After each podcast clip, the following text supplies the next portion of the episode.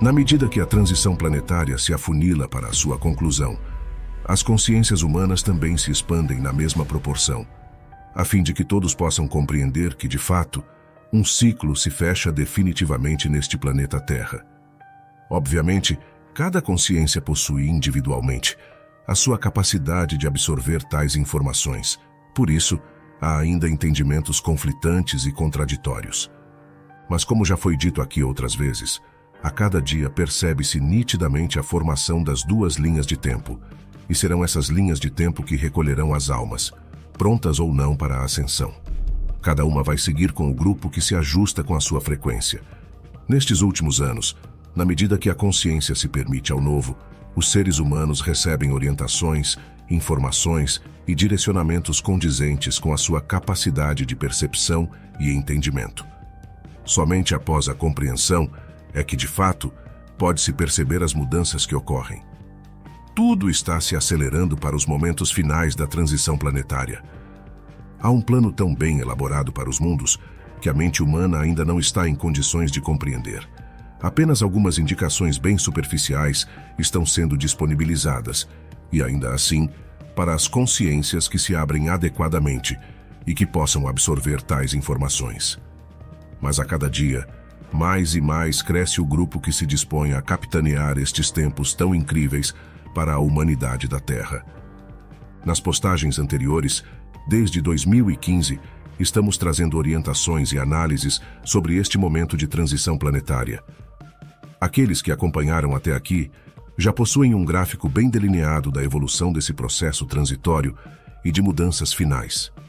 Falamos de uma maneira simples e objetiva, trazendo um crescendo de informações, passo a passo, a fim de que cada um possa entender a sua maneira. A interpretação não precisa ser a mesma para cada consciência, porém, o entendimento que cada um vai tendo permite as melhores escolhas e também a confiança de que o caminho está sendo trilhado pelas melhores vias e que o final realmente está próximo. Muitos já visualizam o horizonte além da bandeirada que separa as duas dimensões. Todos os sistemas conhecidos na 3D não existirão mais na 5D. Como já foi dito há poucas semanas, não vamos esquecer o passado, pois ele foi a esteira do nosso aprendizado, mas é preciso se permitir ao novo, pois nada mais será como antes. Se a transição acontece num período em torno de três séculos e iniciou por volta de 1974, podemos entender que de fato estamos na reta final. Os melhores e mais incríveis anos dentro da transição estão sendo vivenciados pela atual geração de encarnados na Terra. Você, eu e mais quase 8 bilhões de almas têm o privilégio de estar aqui e fazer junto com ao planeta a tão esperada transição. Desafios não faltarão, mas a recompensa pela experiência não há nada que possa ser maior. Levaremos esse legado para o cosmo, além da infinitude dos tempos. Você estará com a tua história, para sempre nos anais cósmicos. Você poderá dizer para sempre: Eu estava lá. Voltando então para a mudança final da transição, se todos os sistemas serão trocados, um deles será impactante: o sistema de governo. Nenhum sistema estava no currículo desta escola de almas. Todos eles foram criados e desenvolvidos pelos próprios humanos. Afinal, o aprendizado aqui era ilimitado e de livre escolha para criar, desenvolver, colher os resultados de tudo, sempre dentro da dualidade, das polaridades e submetidos à justa justiça divina, dentro das leis de ação e reação. O sistema de governo iniciou já nos primórdios da civilização humana, quando os humanos saíram das cavernas e passaram a viver em grupos ou em coletividades. A princípio, a ideia era dirigir e organizar os grupos e ajustar o destino de cada um. Porém, o ego e o desejo de poder foi introduzido no DNA humano através dos experimentos genéticos praticados pelas raças invasoras, que também tinham como propósito controlar e utilizar os humanos para os serviços em seu favor, uma vez que tais raças não tiveram a permissão de encarnar em corpos físicos da Terra. O sistema de governo atual então teve origem naqueles interesses bem antigos. Com o tempo, apoiados por essas entidades extrafísicas, mais e mais humanos foram preparados com o DNA reptiliano. Tais almas encarnadas com esse perfil possuem o desejo incessante de poder, a ganância insaciável e são isentos de emoções compassivas. Como já foi dito outras vezes, possuem sangue frio. Não se importam com as consequências, desde que seus objetivos sejam alcançados. De uma certa maneira, com o passar dos séculos, praticamente todos os humanos possuem traços, maiores ou menores, de DNA reptiliano. Isso, de certa forma, foi permitido pelo plano divino, por várias razões, e entre elas, preparou humanos para a busca cada vez mais do progresso. Pois até aqueles que não são conduzidos a cargos de governança ou de responsabilidade coletiva se empenham em conseguir o sucesso em seus empreendimentos e atividades cotidianas. Mas a cabeça da pirâmide governamental foi crescendo de forma exagerada e exigiu uma base cada vez mais robusta.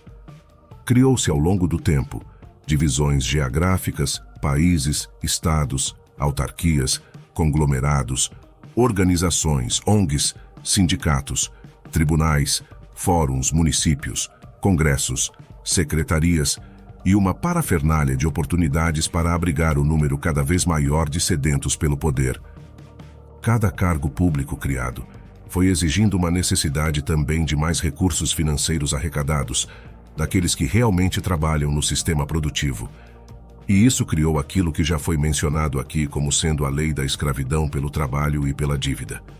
Ficam fora das garras dessa lei apenas aqueles que saem das funções de produção e passam para o lado dos beneficiados por elas. E o Estado foi inchando cada vez mais, pois muitos viram que podiam mudar de lado Hoje temos uma realidade comparada com uma bolha de sabão. Um pequeno sopro e ela explodirá e deixará de existir. Tanto este sistema como todos os demais que foram criados, não para servir, mas para se beneficiar, deixarão de existir num curto espaço de tempo. A troca de todos os sistemas irá acontecer em poucos anos, dentro do tempo linear conhecido. Isso é a parte mais importante dentro da transição planetária. Na medida que a frequência da Terra deixa para trás a vibração da terceira dimensão, as energias também não alimentarão mais os velhos sistemas. A humanidade não precisará mais ser governada, pois cada consciência será autônoma, idônea e responsável por si só.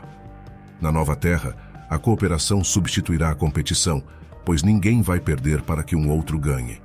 Todos ganharão sempre, uma vez que as consciências serão puras essa pureza já está dentro de cada alma.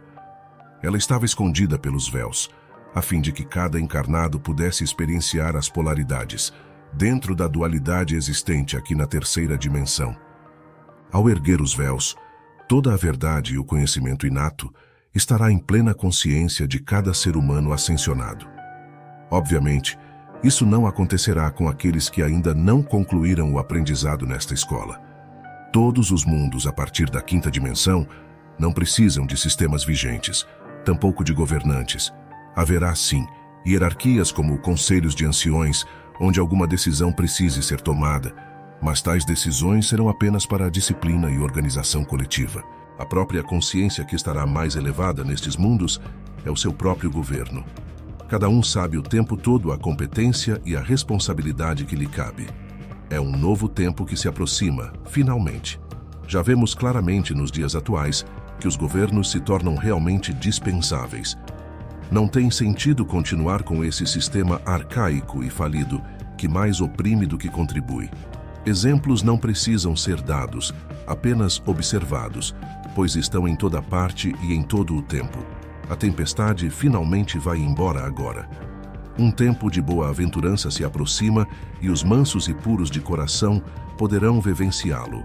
Faça por merecer esse novo tempo. Só depende de você. Nada e ninguém tem o poder de impedi-lo.